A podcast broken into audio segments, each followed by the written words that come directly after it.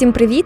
Ви слухаєте, дивитеся е, подкаст Запитаю в психолога. Мене звуть Вікторія Мацькович, і це я придумала всю цю історію на Львівському радіо. Тут ми реалізовуємо цей унікальний і дуже класний проект, який насправді тішимося, що допомагає, тішимося, що працює, тішимося, що вам цікавий і корисний. Ми це зрозуміли вже з першого ефіру, коли отримали багато фідбеків і гарних вражень. Сьогодні е, ми готові знову е, вас дивувати і розповідати ті речі, які власне вас цікавили, дорогі слухачі глядачі. Е, сьогодні готова представити у студії героїню нового епізоду нутриціолог та психолог Олександра Буц. Мої вітання, Саш. Добрий день всім. Привіт, тобі, Віка. Рада бачити. Навзаєм рада бачити. Знаєш, ми отримали стільки запитань, і взагалі. Перед тим як е, це все розпочинати, ми анонсуємо, хто до нас приходить в гості. Власне, твоя персона викликала ажіотаж, тому що люди дуже зацікавилися, і всі нам слали такі знаки. Що та дуже цікаво було би послухати. Багато хто писав в приват, але водночас кількість запитань, при тому, що їх тут дуже багато, друзі, і кількість реакцій на те, хто прийде, була неспівмірно ну, різна. Мені цікаво, можливо, люди соромилися ставити більше запитань через те, що, можливо, це така трохи нова е, сфера психології. Психодієтолог. Хто це такий? Яка ваша місія? Чим ви займаєтеся взагалі? Хороше питання, і водночас, знаєш, таке прям особисте. Чому? Тому що професійна е, аутентичність, самоідентифікація як психодієтолог в Україні достатньо складна. В першу чергу слід зазначити, що нутриціолог в Україні офіційно такої професії ще немає. Є лікар-дієтолог, нутриціолог це поки така, поки незрозуміле явище в Україні серед всіх професій. Тим паче, якщо вже говорити про психодієтолога. І в Україні я знаю ще одну дівчинку, психодієтолога, і мені здається, нас тільки двоє. А в чому суть? Е, власне, психодієтолог намагається розглянути всю їжу. Її вплив на нашому житті не тільки на фізіологічному рівні, тобто в плані там кращого самопочуття в зовнішності та морфології тіла, звісно ж, це ж так актуально. Але разом з тим, власне, на психоемоційну складову, тобто заїдання емоцій, стрес, тривога, е, надмірне фокусування на тому, як правильно їсти. Тобто, це ну зараз вже занесено в класифікацію до розладів харчової поведінки таке поняття, як орторексія, коли вже як надмір. Е, сфокусована увага до власне корисного харчування, до ПП, ПХ, як там абревіатури є. Власне, моя зона відповідальності є їжа в різних площинах, як і психоемоційного, так і нутриціологічна. Звісно, освіта в плані спеціалізації по розладам харчової поведінки, як в контексті нутриціологічного супроводу, так і в психотерапії, воно мені дає більш такої стійкості в цій галузі. Ось, тобто я веду до того, що як би там не було. Е, воно потребує освіту е, якусь сертифіковану, аби кимось себе називати, незалежно від того, чи це в Україні є, чи такого ще поки немає. Ми обрали насправді дуже таку класну тему. Ми обрали про те, як харчування впливає, як емоції впливають на наше харчування. І, власне, що диктує не завжди шлунок, як це іноді прийнято вважати, а все це пов'язано дуже з нашими емоціями, з тим, що ми переживаємо, чи це добрі речі, чи злі, чи якісь такі, які змушують нас тривожитись, сумувати, панікувати і таке інше. Я хотіла власне запитати, чи дійсно емоції впливають на кожного з нас, чи ми можемо це відчувати, і як взагалі, ем, якщо ми фіксуємо, що емоції на нас впливають. Чи треба з цим щось робити? Чи це насправді окей, і чи це насправді нормально? Е, в цілому емоції безумовно є невід'ємною частиною нашого життя, і це є окей. Я би не казала б так категорично, що з тими емоціями слід щось робити. Е, кожна емоція вона має місце бути і бути прожитою в той чи інший час. Я дуже так обережно ставлюсь до вислову ну, вислову стосовно хороших емоцій, поганих емоцій. Вони є просто емоції, так само власне, як і їжа. От е, е, так, емоції безумовно впливають на наше рішення не тільки в контексті, що їсти, а взагалі на будь-які е, рішення в нашому житті. Це і нормально. Просто слід зважати причинно-наслідковий зв'язок тих емоцій. Тобто я відчуваю сором, відчуття провини після з'їдженої шоколадки. Чому?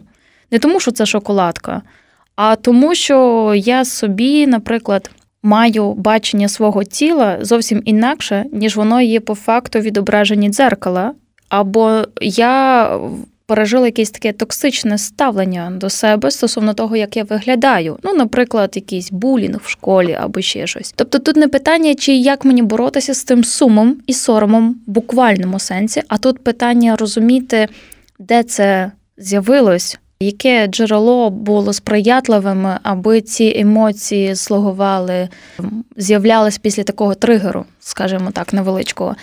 Власне, от, якщо говорити про шоколадку, її ну, основна така функція це приносити радість і задоволення.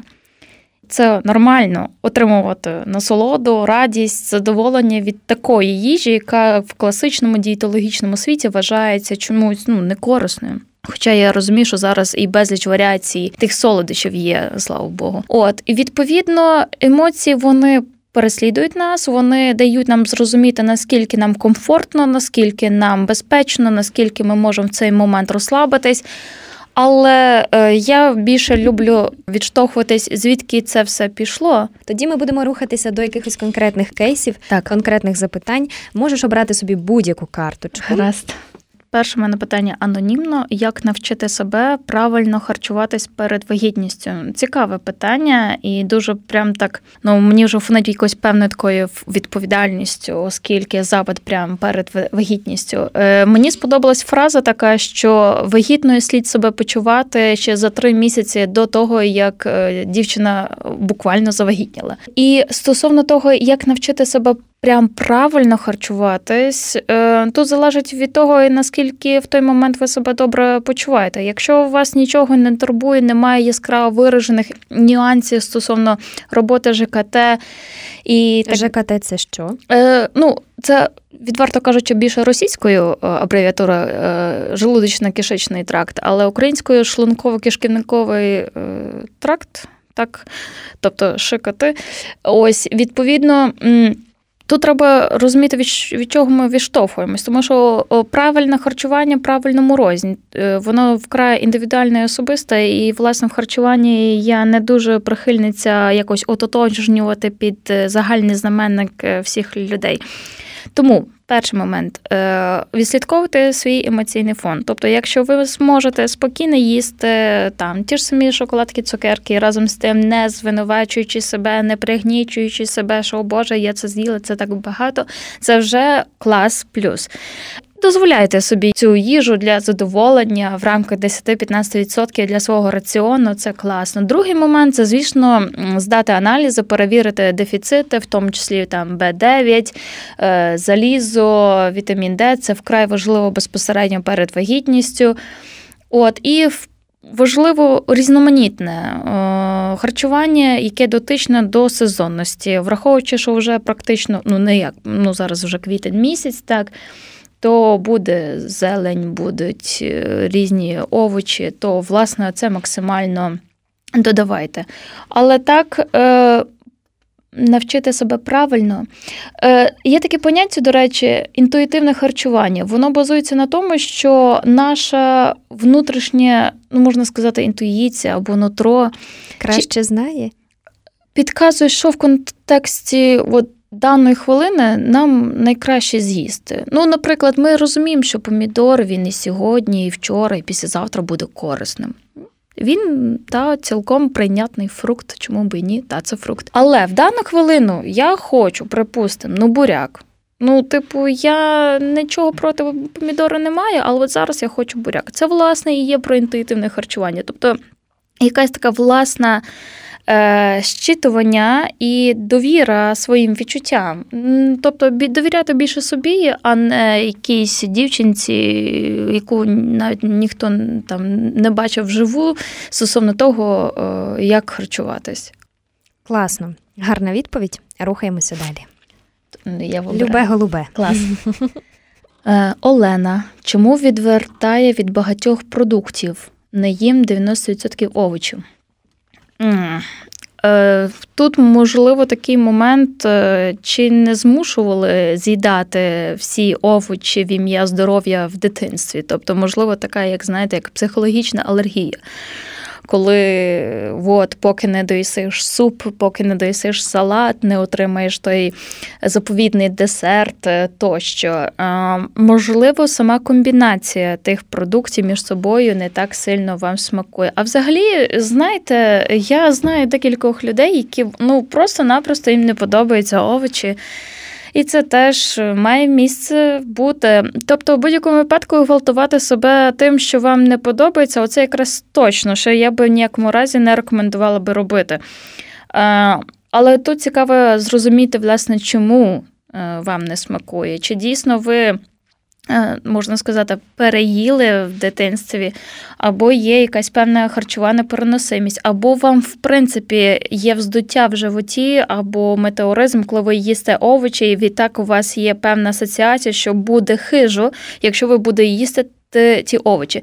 На таке питання дає класну відповідь програма, аналіз е, калу, і якраз буде видно, чи бракує в ферменті, наприклад, підшлункової залози, е, для того, аби е, травлення цих овочів було максимально приємним і не дискомфортним. От, наприклад, там бобові, капуста. Дуже часто в консультаціях я зустрічаюся з такими скаргами, що от є вздуття, я не люблю капусту, я не люблю там ще щось. Хоча це, в принципі, як овочі, так? Тому в першу чергу треба відслідкувати, чи нема дискомфорту безпосередньо від тих продуктів. Другий момент, чи нема такого психологічного такого фльору, коли там щось треба було, а ваше бажання чи ваша думка була якось незначима, непочута або обезцінена, і ви ваш внутрішній протест, ваша внутрішня дитина каже тепер ні овочам, я вже доросла, я вже можу їх не їсти. Ну і якось так. Мені здається, в кожної людини є якась така історія з чимось. У мене, наприклад, печінка. Не можу, не можу запах просто. Навіть запах я чую, коли їх готують. Як уже не пробували ховати ці штуки, бо є ж таке в дитинстві особливо, Та-та-та. коли ти щось не любиш, а мама каже, та то не то, то щось геть інше. У мене така була історія з квасолею. Мама, та це не квасоля, то взагалі карамболь. Та? Ну, Бо сьогоднішній день ми з того регочемо, тому що їй вдалося це замаскувати. Але є такі продукти, які ти точно знаєш, о, ні, це я впізнаю, я знаю, що це. І цього не їм. Тому просто не любите, не їсте. Так, так. Ну, головне, в принципі. Тут просто так зазначено, прям 90% овочів. Ну, Це багато. так. Тобто це не просто не один огірок ну, там так, і морква, так. а це угу. вже прям великий. І мені от е, в тому контексті так, е, ну, це не, не типово. От так. Вже третє, так. Я я можу, так? А, звісно, ти у нас тут господинька. А, Добре, знову анонімно. Я так боюсь поправитись, що іноді не можу змусити себе поїсти. Це вже анорексія. Знак питання. Анорексія, по-перше, річ, е, яка має діагностуватися безпосередньо в кабінеті психотерапевта. І на 90% зі всіх моментів, які можуть бути взагалі з харчуванням і порушеною харчовою поведінкою, то тільки 10 є конкретно розладом, де входить в тому числі анорексія. Там булімія, там компульсивне переїдання і так далі. Все решта валову частку порушень харчової поведінки мають власне порушення. Тобто це е, момент, коли ще ми розуміємо, що щось не так, але разом з тим це не дійшло до розладу. І оце от момент нормальної харчової поведінки, е, порушення. І розлад, то власне порушення вони будуть мати таку достатньо більшу частину в пропорції того, що ми можемо називати ненормальним. Заспокоїла трохи. Так, ну я сподіваюся, тому що чи це вже анорексія? Ну я би не говорила б так категорично, тому що боятись поправитись це така легалізований страх в суспільстві. Ну скоро ж літо, яке нам їсти, які пасхи їсти. Ну ж скоро якась така стигма насправді. Так. Всі, кому не лінь, можуть про це запитати, всім можна про це питати. Треба навіть деколи зауважити. Ой, ти так там помінялась, і це не, не йдеться про якусь конкретику, це просто в суспільстві чогось таке так є. Можливо, і... хтось власне казав цій людині, уже, уже поставив діагноз. Ну от власне, тобто я навіть бачу по соцмережам, взагалі, от абревіатура РХП, вона так достатньо легко кидається, використовується. А що це таке? Це власне розлад харчової поведінки, угу. таке як абревіатура, хоча по факту знову ж таки відсотковому співвідношенні більше порушень ніж розладів. Боятись поправитись це дійсно такий легалізований е, страх, особливо якщо йде мова про дівчину. Жіноче тіло спокійно віків е, оцінюється, використовується значно більше, ніж чоловіче, але ми зараз не про гендерну е, ситуацію. Тут питання, знаєте, як, якщо ви поправитесь, то для вас чим це небезпечно. Тобто ви не будете в своїх очах е, якою, або навпаки, якою. Тобто, яку конкретно для вас загрозу має сам ймовірність, вирогідність поправитись. Е, тобто тоді станете менш значимими, менш привабливими, менше шансів знайти там любов або бути любимою.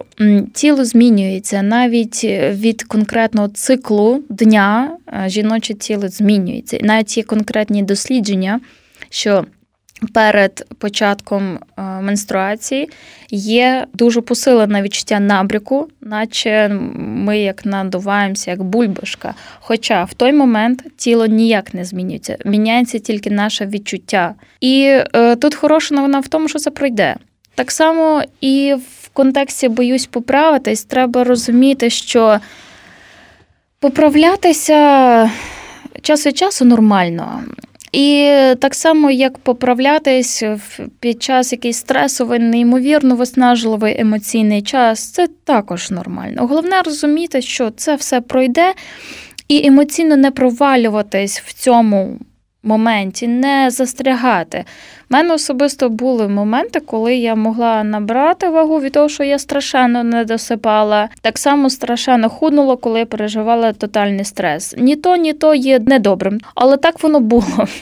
Це життя, це фізіологія, і інколи власне тіло дуже швидко реагує на наш психоемоційний стан приймати себе і своє тіло як е, найкращого друга, це і приймати той факт, що все в нашому житті є достатньо таким динамічним.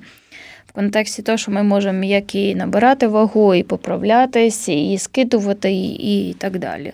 Головне розуміти, що таку аксіому ваше тіло вам ніколи не є ворогом.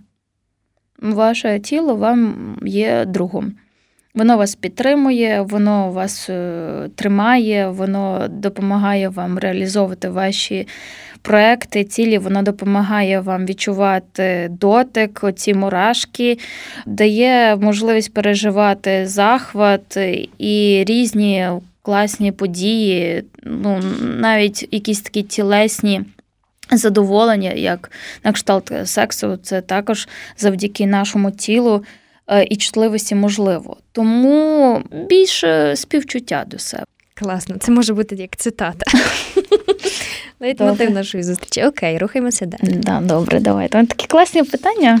Е, Тарас, е, боді-позитив це хайп. Чи повним людям дійсно треба змиритися з надлишковою вагою? Ох. Ну, та. Дивіться, в принципі, не те, щоб йшла мова про те, щоб змиритися з надлишковою вагою. Справа в тому, що надлишкова вага сама по собі може мати різну. Підтекст, напевно. Так, тобто навіть під час Другої світової війни було таке поняття, як жир скорботи, коли абсолютно нічого не було, я маю на увазі в плані їжі, тим паче надлишку їжі, тим паче якогось там жирового там ну, фастфуд, так, то що зараз найбільше прийнято демонізувати і так далі. То коли жінка або там чоловік дізнавався про смерть близької людини, то людина е, була схильна набирати вагу. І це називали жир скорботи. Зайва вага це не критерій того, що людина сиділа без діла і тільки робила, що їла, їла, їла, бо бо я ж можу. Е, Не завжди так. Інколи е, вага набирається від банально від стресу. Чому? Тому що при хронічному стресу, при хронічному недосипанню зменшується власне ця знижується чутливість до інсуліну. А коли підвищується інсулін, може бути метаболічний синдром. Людина в апріорі набирає вагу. Так само це стосується і щитовидки. Отже, до чого я веду, що набір ваги він настільки різногалужений по своїм причинам. Що взагалі е, оцей момент, що я маю вагу, значить зайво, припустимо, так, то значить е, очевидна одразу причина. Тобто якась моя така слабовольність, все підряд їдженість. Ні, якщо людина пережила неймовірний сильний стрес горе, людина може набирати вагу. Тому боді-позитив я більше би перейменувала як боді-нейтралітизм. Тобто ми не оцінюємо в апріорі жодну будову тіла, жодну морфологію тіла. І це не значить, що ми даємо поради в контексті того, що треба іншій людині робити, коли їх не просять. Це значить, що ми не коментуємо е, зміни в будові тіла, коли. Е, нас не питають думки. Це, от, власне, про певну тактовність, тому що людина може бути хвора фізіологічно, тому вона схудла. І ми кажемо, Боже, ти така молодець, ти так схудла, а людині в той момент. Настільки хижо, що оце ще підкреслення, що вона ще й схудла, якраз буде абсолютно не компліментом, а більш такою тригерною е- точкою. Тому деколи навпаки буває, що знаєш, коли кажуть, «Е, ти що захворіла? Ой, так схудла. А людина старалась. Ну так, або там ти така бліда, ти що вагітна, та ти що, ти що. Ну тобто, оце таке. Наче турбота, але чого ж так хижу після той Ну, тобто, це така токсичний прояв турботи. Я наче все з любов'ю, іначе проявляю інтерес, але разом з тим це в такій формі, що чомусь якось гидко після цього. Все, що стосується тіла. Мені здається, воно вкрай таке має бути обережною темою, і воно дуже має фільтруватись, наскільки близькі є стосунки з людьми, з людиною, в частності, коли ми можемо собі там дозволити запитати, і то в такій максимально м'якій коректній формі, що і більше в контексті, можливо, я можу чимось допомогти. Ти кажи. От. Тому бодіпозитив е, ні, це не хайп. Я розумію, що кожна людина або певна група людей може сприймати це по-своєму, але в принципі. Бодіпозитив це в тому питанні, що ми приймаємо будь-яке тіло інших людей і в ніякому разі не оцінюємо, не осуджуємо, не даємо непрошених порад е, тощо. Тобто є і є. І разом для себе усвідомлюємо таку річ: ми без поняття ми не маємо жодного уявлення, чому людина виглядає так. О, класне питання, анонімно.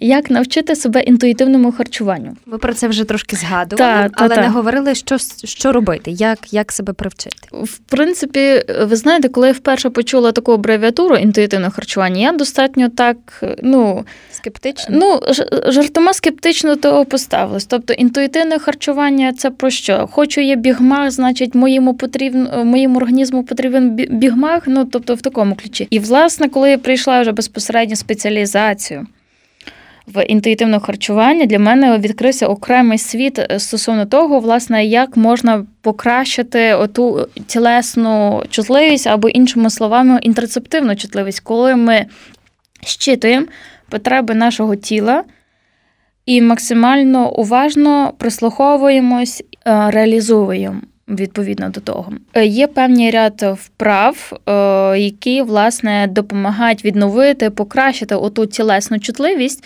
Е, наприклад, коли ми беремо невеличкі шматочки різної їжі. Абсолютно різної по консистенції, по там смаку і так далі. І ми в момент, коли ми беремо, кладемо в рот той чи інший шматочок їжі, ми максимально занурюємо свій фокус уваги всередину себе і Відслідковуємо, які відчуття зараз в роті, який післясмак, яка текстура, там, чи є нуткість, чи є в'язкість, чи це гарячий продукт, чи це холодний, який післясмак і так далі. Потім, коли ми проковтнули, чи ми відчуваємо теплоту по стравоходу або ні, чи ми відчуваємо якісь приємні відчуття в животі.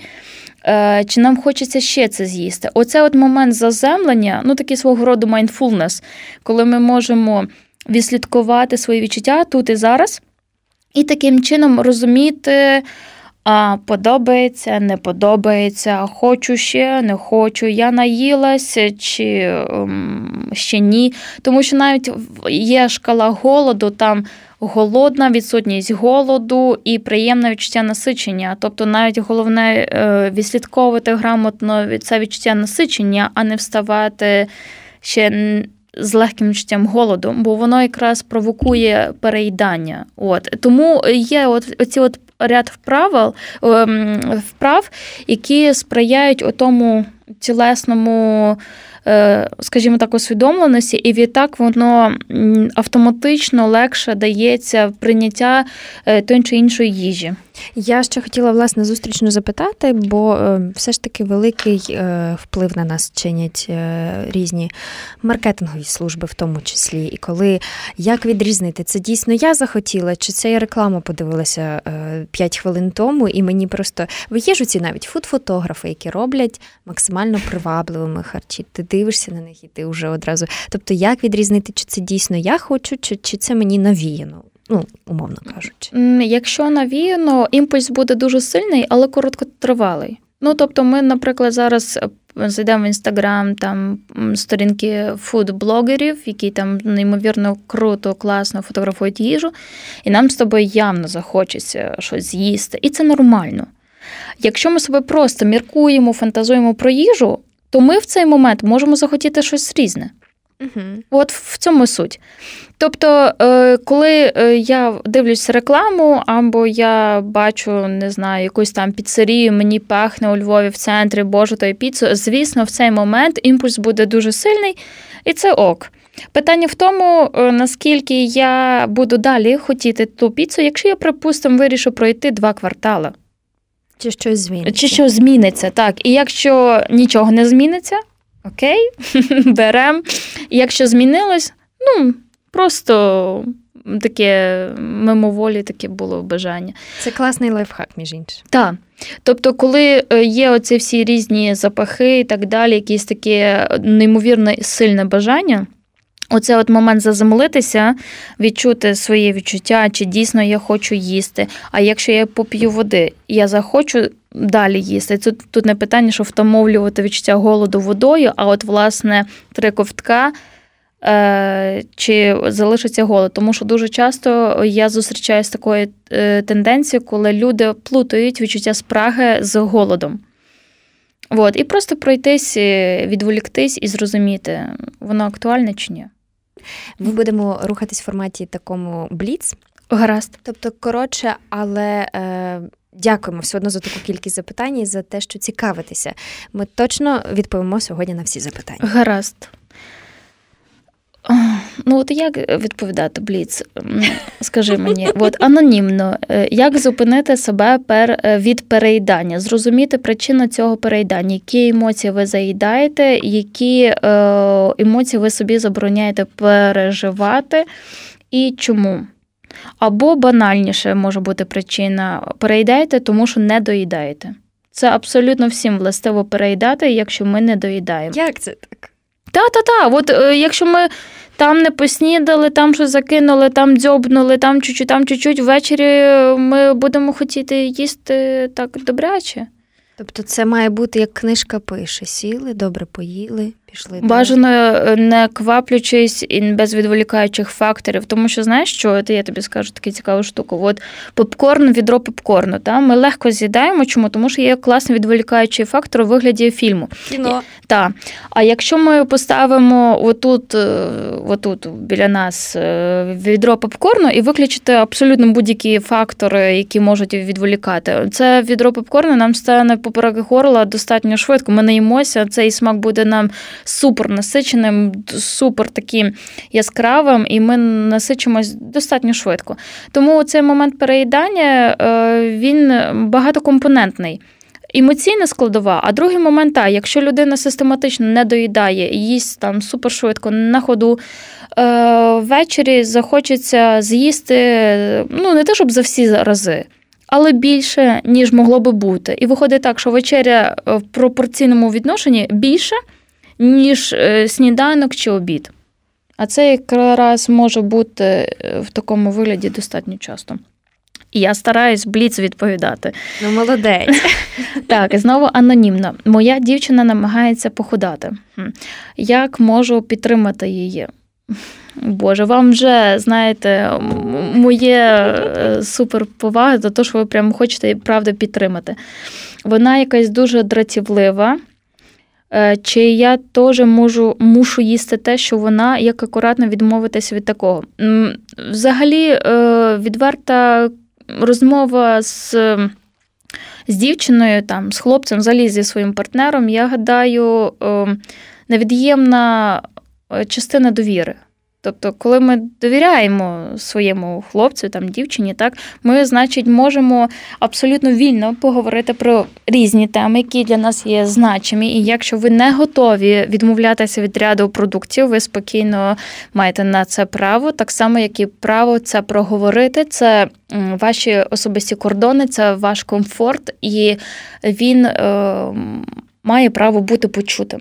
От. Тобто він важливий так само, як і комфорт вашої дівчини. Гаразд, а як підтримати, якщо людина, яка живе з тобою, наприклад, бореться з зайвою вагою, що можна в такому випадку зробити, не обмежуючи свої кордони? Ну, підтримати, ну, любити. Е, проявляти свою любов незалежно від того, як дівчина виглядає. Абсолютно Підтримати це значить е, захоплюватися нею, проявляти свою повагу до її рішень, е, не обіцінювати і вірити в тому, що вона в будь-якому випадку молодець. Незалежно від того, як вона виглядає. Якщо для неї важливо походати, просто кажіть, що для вас е, це значимо, ви це помічаєте, ці старання, е, що вона для вас в будь-якому випадку найгарніша дівчина в цьому світі.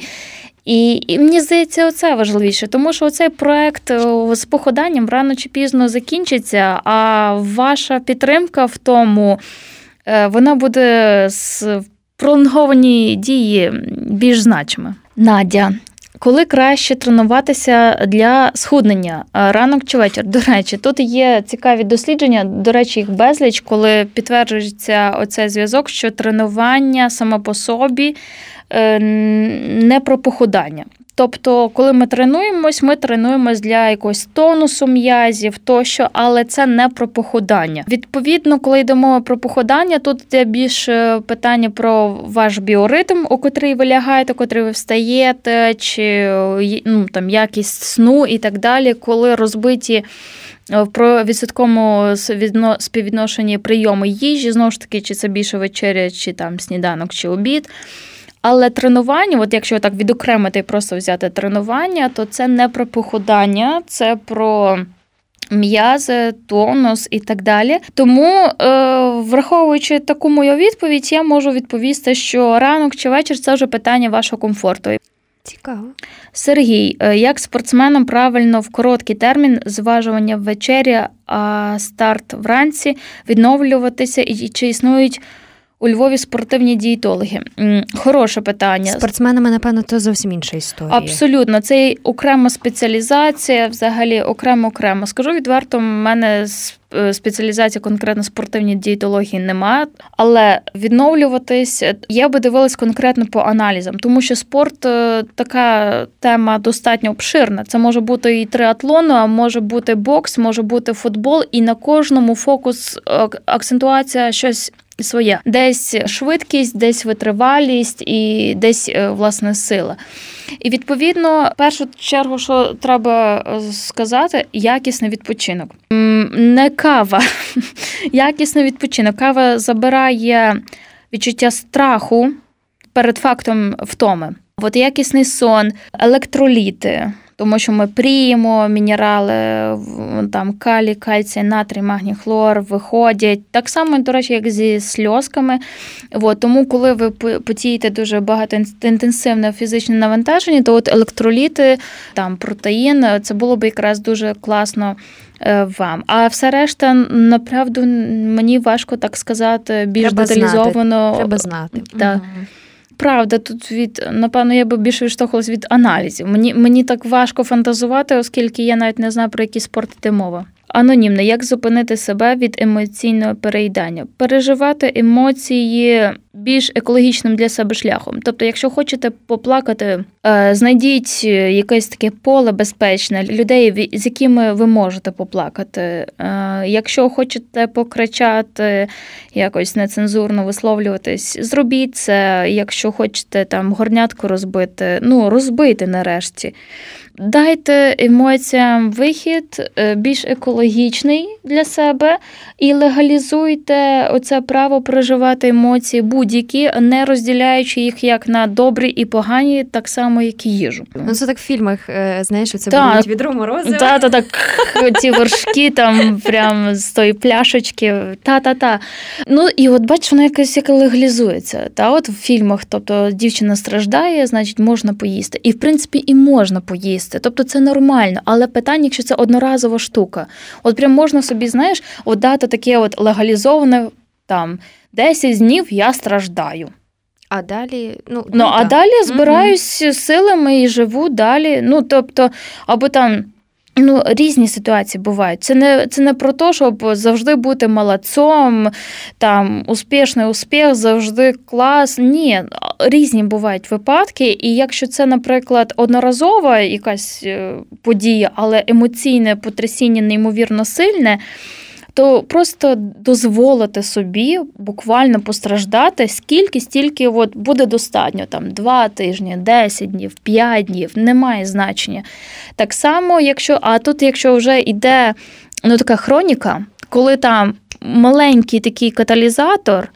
Ну там не знаю, кіт розбив горнятко, там чи дитина накричала, і все. І от і це вмикає, і це вмикає, і це такий от вже як безумовний рефлекс. Там і і, і вже починаємо їсти. От е, в тому питанні, та це вже накопичений стрес, який не має права десь е, бути. Екстернально, скажімо так, пережитим, бо там діти, там чоловік, ну які ще мої емоції зверху, і так всі втомлені, і що дитина буде бачити, як я верещу, ну кому це треба, і так далі. І виходить так, що ми досить часто це переживаю. Але бачиш, як я відповідаю, все через призму як жінки-дівчини. Але чоловіки це в першу чергу так стосується, тому що. Е, погодься, навіть от виховання хлопців, воно раніше, я думаю, зараз не так різюче відрізняється, але от раніше відрізнялось в контексті гендерного такого бачення. Ну ти ж хлопчик, значить, через кому щось він там мусить там не плакати і так далі. Ну я думаю, що такого вже немає. Ну мені принаймні хочеться вірити, але оце емоційне переїдання, е, воно може бути через отакий, як заборону, бути слабким, бути вразливим, бути обезсиленим, незалежно від того, ким ми є там. Хлопець, дівчина, так. Я ще трошки заглиблюся. Ми всі стикнулися з карантином, вже яким по рахунку вже Третім, так, локдаун. Е, перший всі так дуже важко переносили, і це був стрес. І, власне, тут історія більше навіть не про емоційне переїдання, а про те, що ми залишаємося вдома. Ну, Моє питання Та-та-та. Е, про те, що ми залишаємося іноді вдома, і начебто немає передумов чи якогось такого. Ну тобто з тим стресом ти собі трохи даєш раду. Ти мусиш просто побути вдома. Але це навіть історія, що ти працюєш віддалено, і дуже хочеться зайти на кухню і щось взяти. Тобто, це немає якоїсь такої тривоги чи ще щось. Але є таке відчуття. Вдома ж завжди є щось таке. Ну ну знайдеш, чи чи, чи горішка, чи ще щось. Ну таке. Ну погладшали б дуже багато людей після карантинів і таке інше. А це що за переїдання? Це через те, що ми в ком- в зоні комфорту, чи, чи ну, звідки це береться? Як з тим стопнутись? Е, ти маєш на увазі, коли все окей, але вдома хочеться частіше їсти, незалежно від того, та, який та, це? Так, коли немає якихось таких стресів чи передумов для того, щоб щось заїдати. От я от можу це розмірковувати хіба в контексті карантину. Так, так, так. Це коли бракує, е, коли дуже різко закрили кран вражень нових. Е, знаєш, ми не можемо піти просто на каву, ми угу. не можемо піти на якийсь там концерт в театр, на якусь виставку там тощо. І в один момент нам сказали, сьогоднішнього дня у вас враження недоступні. Тобто повітря є, їжа є, живіть собі добре. Все решта онлайн. А все решта онлайн, так. І відповідно, оце їжа, те, що якраз і не може бути онлайном, вона додає забарвлення в нашому буденному, у певній мірі монотонному житті, коли все локалізувалось вдома і тільки вдома. Емоційно це сприйняти такий контраст достатньо важко, коли ми могли отримати враження від там дороги, від погоди, від е, випадкових, е, невипадкових зустрічей по дорозі. І у нас вже було такий просто динаміка одних емоцій, які е, перекривають інші, і це все складає неймовірно широку палітру вражень. І тут нам сказали, що знаєте, враження тепер будуть одні тривожні за те, що буде завтра. І е, з цим змиритися достатньо важко. А їжа по своїй різноманітності смаку вона може давати стільки ж і різноманітних вражень.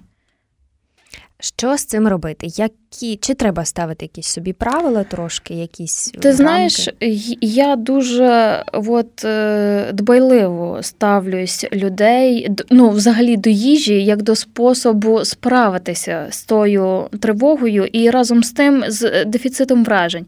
Тому що, якщо навіть поміркувати, і, от, наприклад, забрати оці перекуси, забрати оцей посилений фокус уваги на їжу, то що нам залишається? Ну, якось взагалі сумно. І, можливо, якраз їжа, знаєш, так кажуть, е, найдешевша терапія і разом з тим легалізований наркотик.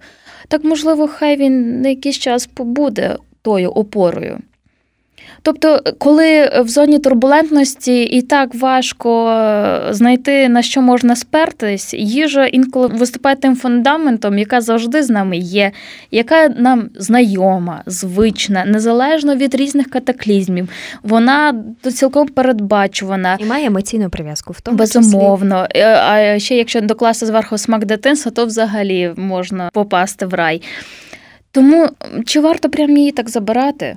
Якщо у людини потім нічого не залишиться. Так, все, відповідай швиденько, вибач, будь ласка. Мені цікаво, я теж ставлю зустрічі. Е, гаразд, е, їжа це мистецтво, на вашу думку, Боже мій, звісно, так. А а мистецтво часто лікує. Угу. Чи може їжа, приготування, подавання, подання теж мати своєрідний терапевтичний ефект? Неймовірно круте питання.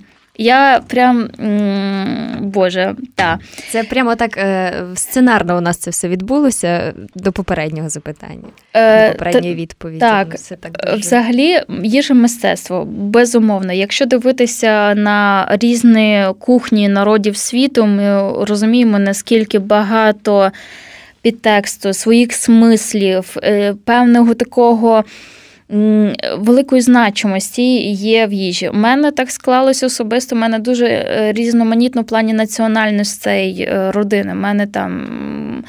І і батько єврей, його мама фінка, а мама з Узбекистану. Ну, коротше кажучи, і я просто ем, розумію, наскільки їжа воно вибудовує взагалі таку аутентичність.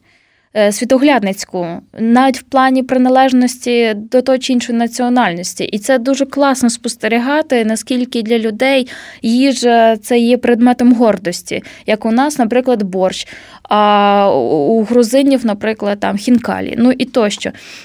І, е, до речі, Наталя, відповідаючи на ваше питання. То от приготування, подавання, сервірування є така наука, достатньо молода, називається гастрофізика або нейрогастроентерологія, яка власне ну, досліджує цей кореляційний зв'язок між тим, як їжа виглядає від зовнішніх якихось факторів, наприклад, музика, освітлення.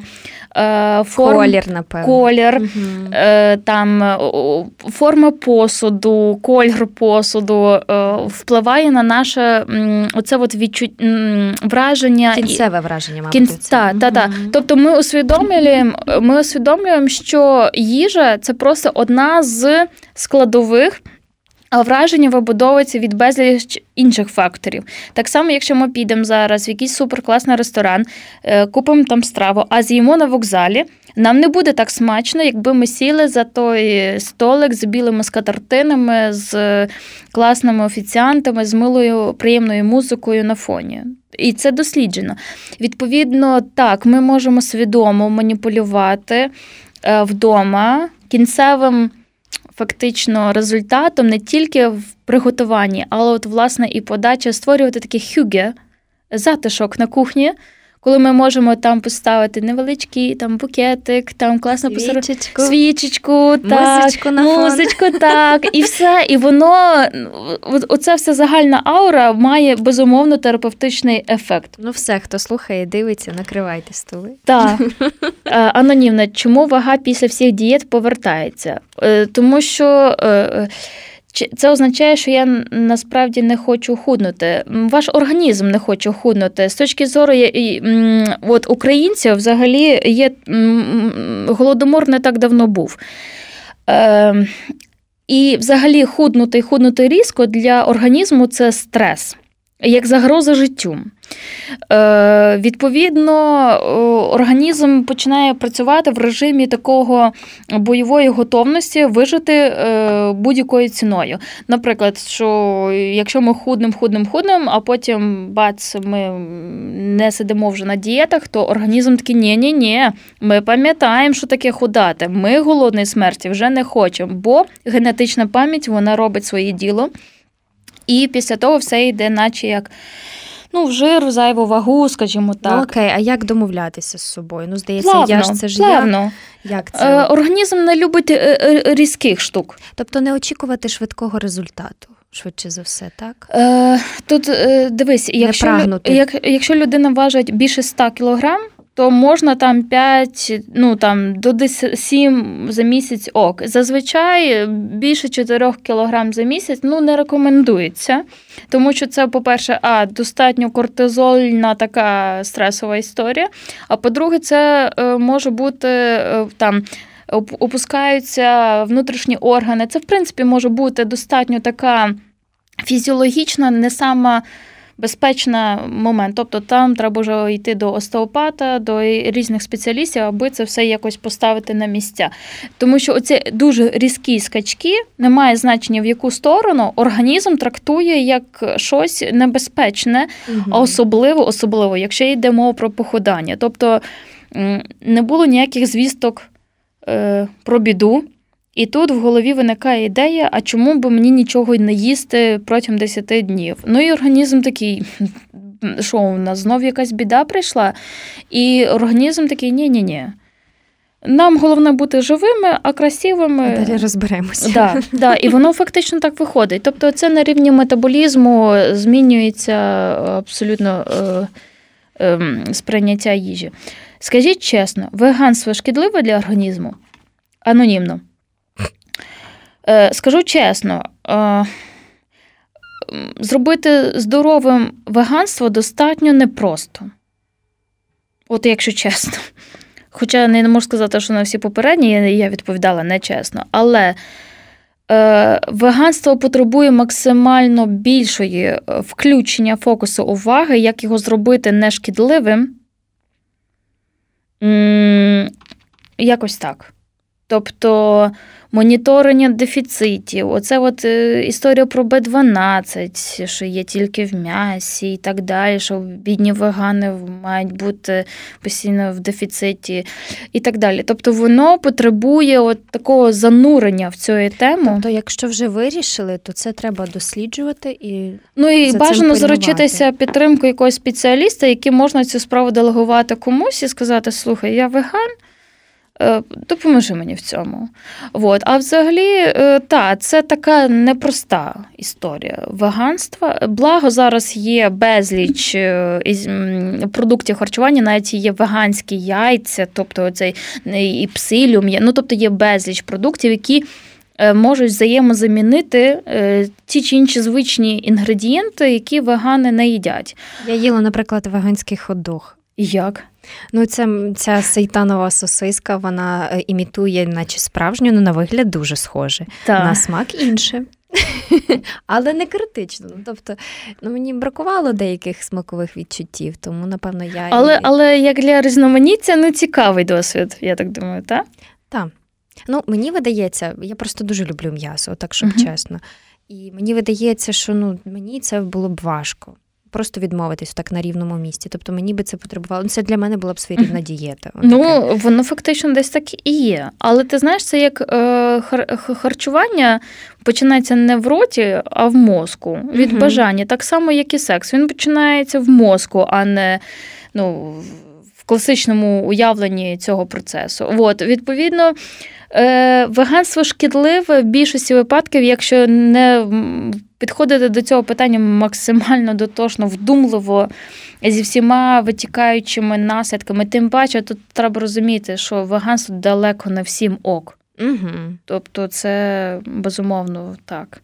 Тобто, якщо це мейнстрімна така штука, то краще ну, краще не треба. Та, ну, Але то... якщо ви усвідомлено це робите і до цього підходите, то то тоді... треба слід е, вивчити досконало свій організм, зрозуміти всі за і проти, пролонговані ефекти від можливого е, веганства, і вже приймати на на основі цього рішення. Ну, якийсь такий більш свідомий підхід. Просто аби це не було шкідливо, треба трошки зануритися. Так, безумовно. Угу. Анонімно. Чому людина з дитинства повна і інтуїтивно хоче багато їсти все життя?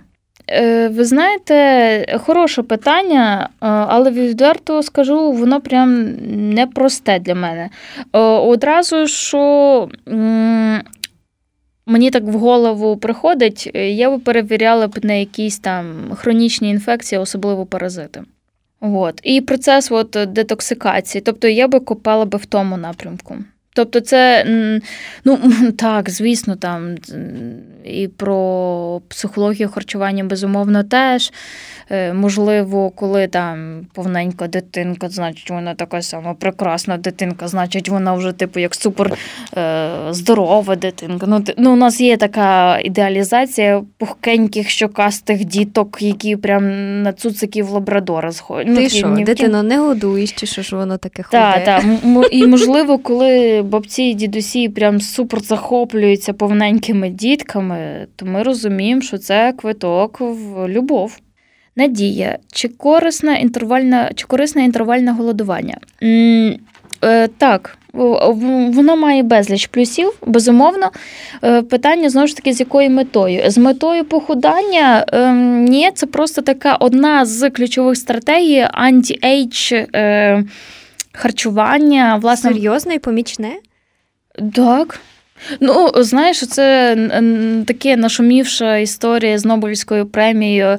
Е- Стосовно аутофагії, коли клітина здатна сама себе е, очищувати, відтак і омолоджувати, якщо метафорично уявити оцю кімнату як клітина, і ми тут накидаємо зараз багато-багато сміття, то от клітина може робити клінінг сама в собі. І от, власне, інтервальне голодування воно сприяє тому. Е, що клітина має спокій, має той е, час, скільки стільки треба, аби оцей клінінг, грубо кажучи, зробити. Відтак клітина є здоровішою. І е, довше живе. А наше старіння починає на тому етапі, коли клітина починає несанкціоновано помирати швидше, ніж їй дано природою жити. Е, тому, але тут такий момент: інтервальне голодування я люблю отакі там 12 годин, і це стосується більше часу між е, вечерею та сніданком. Тобто більшу частину часу ми спимо, воно більш екологічне. Наприклад, там е, вечеря ну там, сьома, восьма, ну, умовно. То якщо там сніданок буде 9-10, це рахуй класно вже по замовчуванню інтервального голодування. Слухай, а чому люди вночі ходять їсти? Хороше питання. Це, до речі, дуже часто стосується власне самих біоритмів.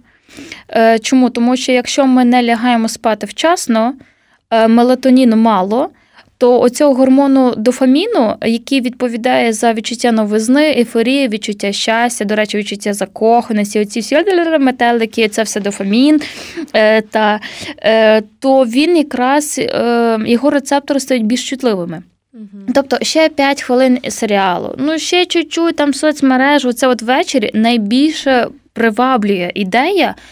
Е, от, Ще чуть-чуть, от, ще трошки-трошки ще якихось вражень набратися, якщо ми не лягли вчасно спати. Так само може бути таке, що взагалі на пригоди тягне саме вночі. Тому що це дофамін каже, давай нові враження, фактор новизни, ху-ху. І от, можливо, в тому числі це і дофамін каже, хм, давно не було в холодильнику. Е, І, е, до речі, якщо ми не спимо, то підвищується гормон голоду, грелін, який каже: Слухай, ти тут не спиш, а за рахунок чого ми маємо бути бадьорами? Давай, компенсовуй, їж. І так воно відбувається. що... Слухайте, як то цікаво, цілий світ. Так, так. Е, анонімно, чому так е, часто хочеться солодкого, навіть коли наївся? Треба перевірити е, на залізодефіцит. Дуже часто є така кореляція, коли тяне на солодке або не незвичні для вас продукти. Ну, наприклад, не знаю, Кока-Кола, Швепс, ну, наче вони. Ви і Кока-Кола жили в паралельних світах, і тут ви розумієте абсолютно неочікувано для себе, що хочу. І прям хочу сильно, або хочу солодкого, і прям сильно солодкого хочу. Треба здати загальний аналіз крові, ферритин. Е, саме по собі гемоглобін він не є маркером е, залізодефіциту. Тобто, ну він буде говорити, але він не буде говорити, наскільки е, залізодефіцит є в повній мірі. Бо оцей запас, от депо заліза, який є в організмі, це відповідає ферритин. Ми здаємо ферритин. Якщо він там менше 50, е, значить, в принципі, це вже знаєш як енергія в кредит.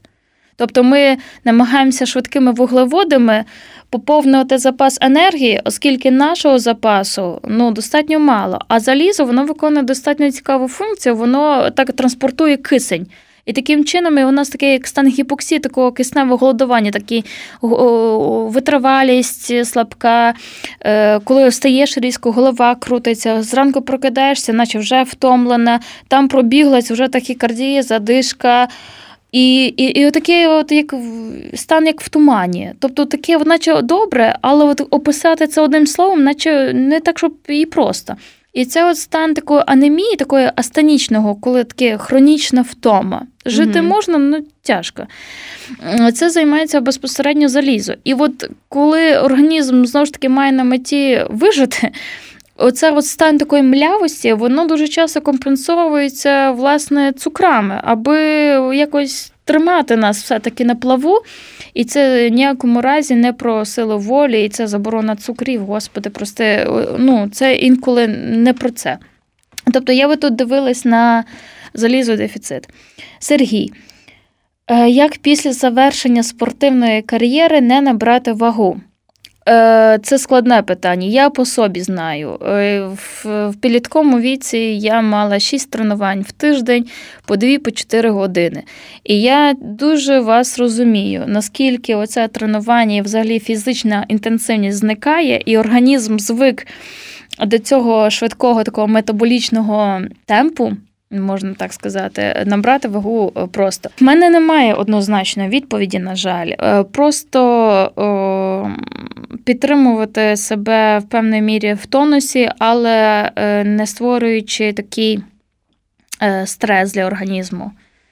Тобто якась там мінімальна зарядка, йога або інший формат фізичної активності, який раніше був, але зараз по якимось причинам, наприклад, неможливий то краще так е, зробити.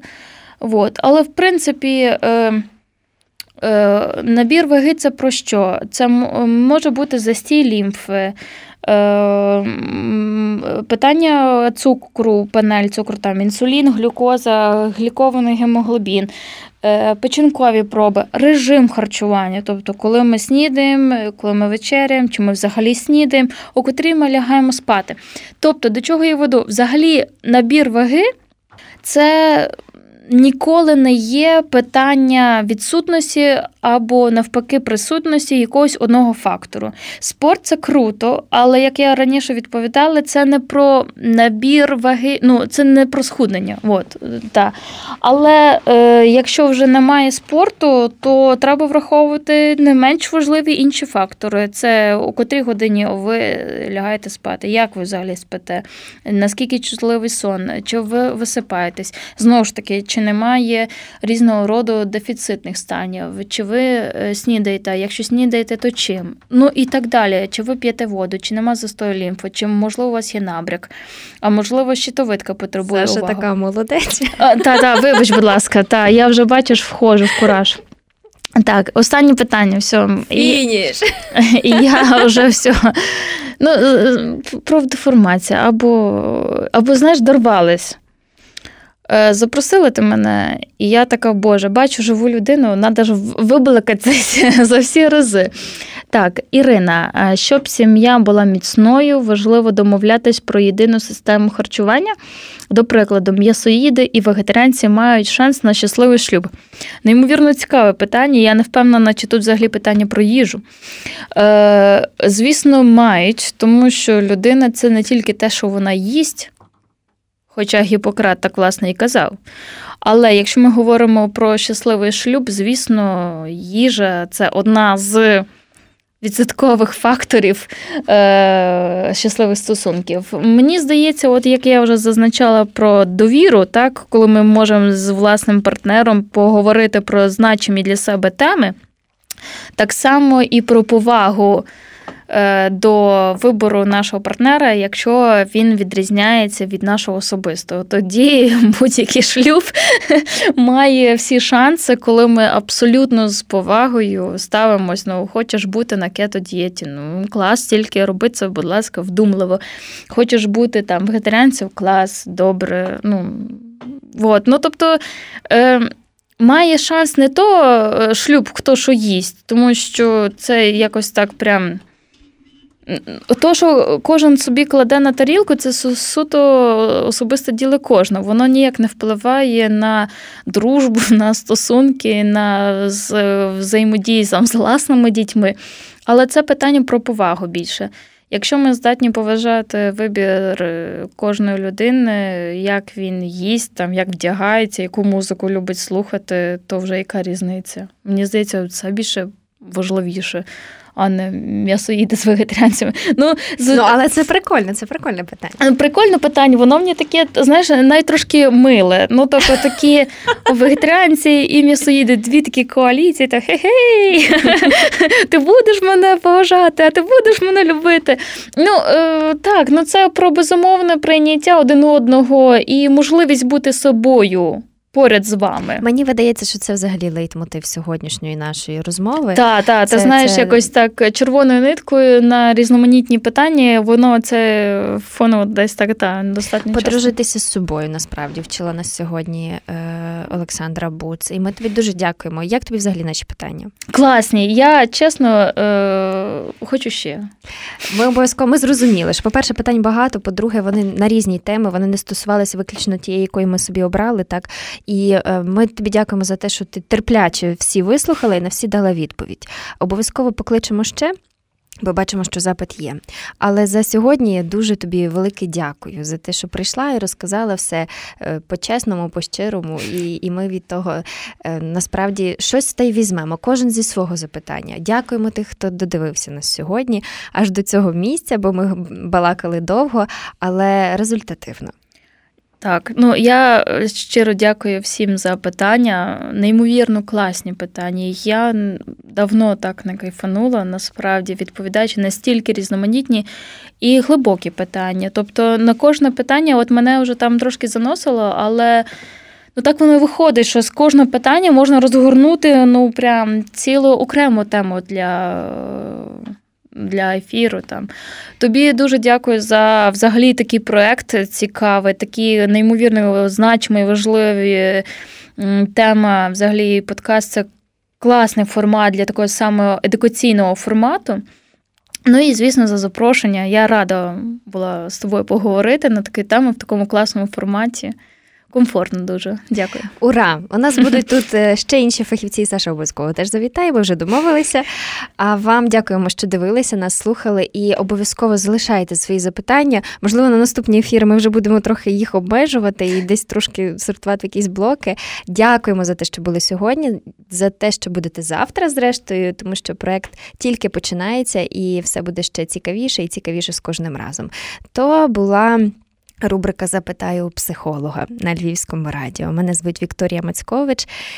І усім до зустрічі. Фух. Ура! Вітаю! Ми, ми довше було, ніж. Так, значно довше. Та, насправді. серйозно?